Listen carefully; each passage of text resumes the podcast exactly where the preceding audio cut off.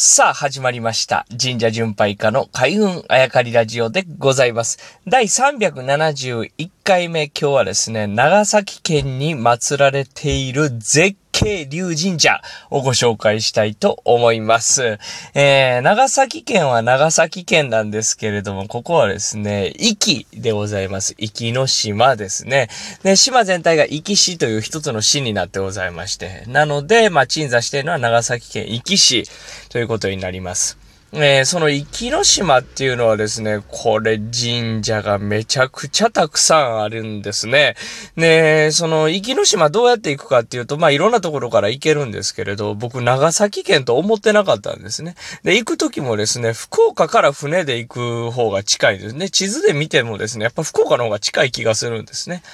で、まあその時は壱岐行って、神社巡って、そっから津島に渡って神社巡って、で、津島から帰ってきて福岡の神社巡ってという長い旅をさせていただいて、で、その中の域だったわけです。で、域、これでも最初に言っときますけど、絶景というのは海なんですね。で、もちろん山も、おすごく良かったです。山は山でね、えー、風がビュービュー吹いてたり、緑が深かったり、緑というかジャングルみたいになってたりとかしてですね、えー、まあ本当にそこに風を感じるところに神社が建ってたり、まあそれは昔の人どう思ったんかななんて思いながら息を見渡すような高台の神社があったりとか、いろいろしたんですけど、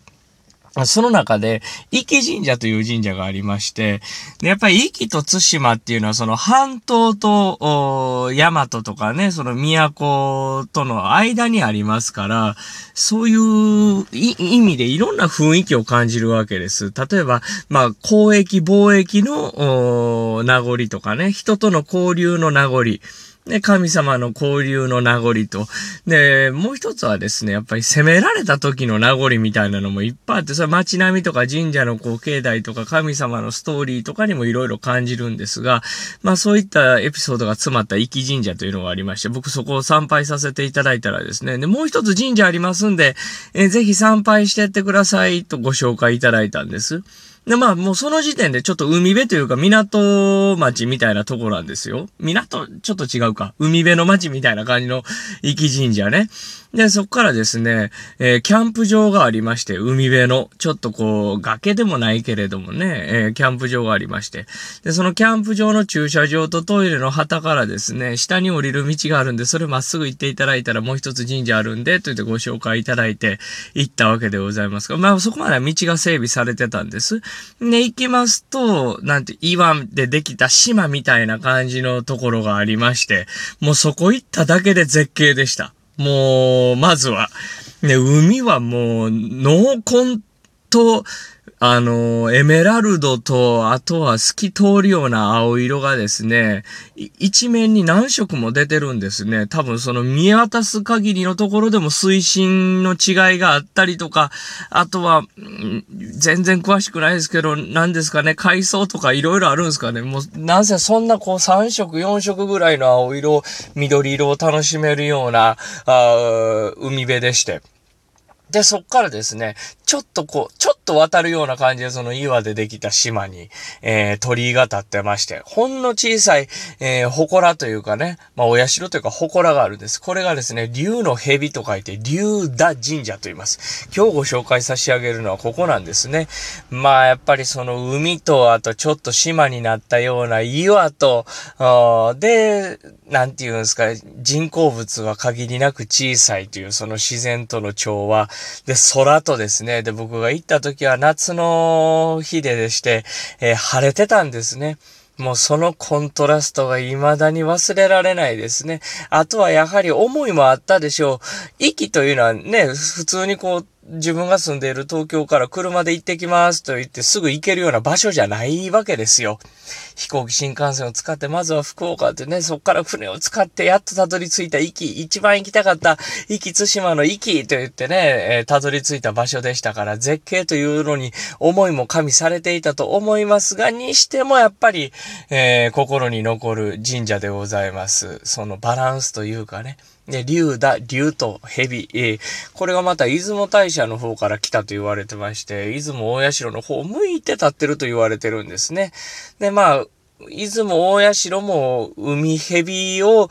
信仰するというようなね、えー、話もありまして、要は稲佐浜、出雲のお話をしますと、稲佐浜から神様が上がってくるというようなことを言い伝えられてるんですけど、ちょうどその時期に海から来るのって海蛇らしいんですね。やっぱり滅多に見たことのない足の生えてない、えー、海をこうくねくねと泳ぐような、そこに神を見出したのかもしれないですね。なので、まあ神が上がってくるって、そのタイミングで来るのが海蛇やと言われているので、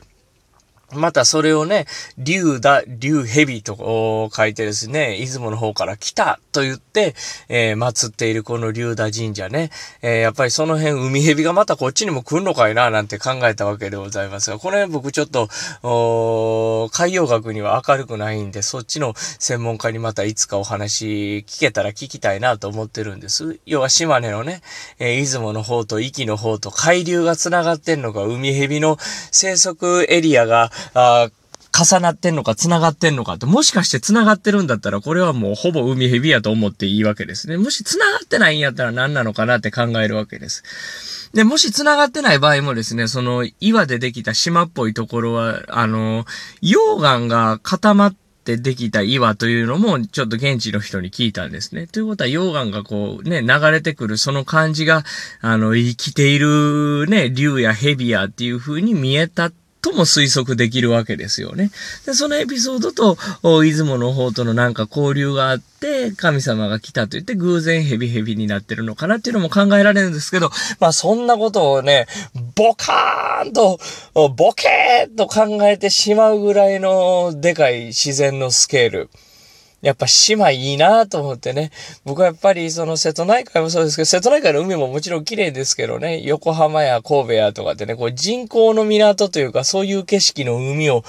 見て育ってき、えー、たというか、まあ経験を積んできたんで、えー、やっぱりそういう日本でもですね、沖縄や壱岐やとかね、山口県もそうでしたけど、真っ青の海と真っ青の空とというね、あとは誰もいなかったんですよ、僕が参拝した時。はい。でもね、船虫がめちゃくちゃ多かったです。だ季節によってはね、ちょっと船虫苦手な方はちょっと厳しいからって僕なんか下駄で行きますからね。もう、素足で、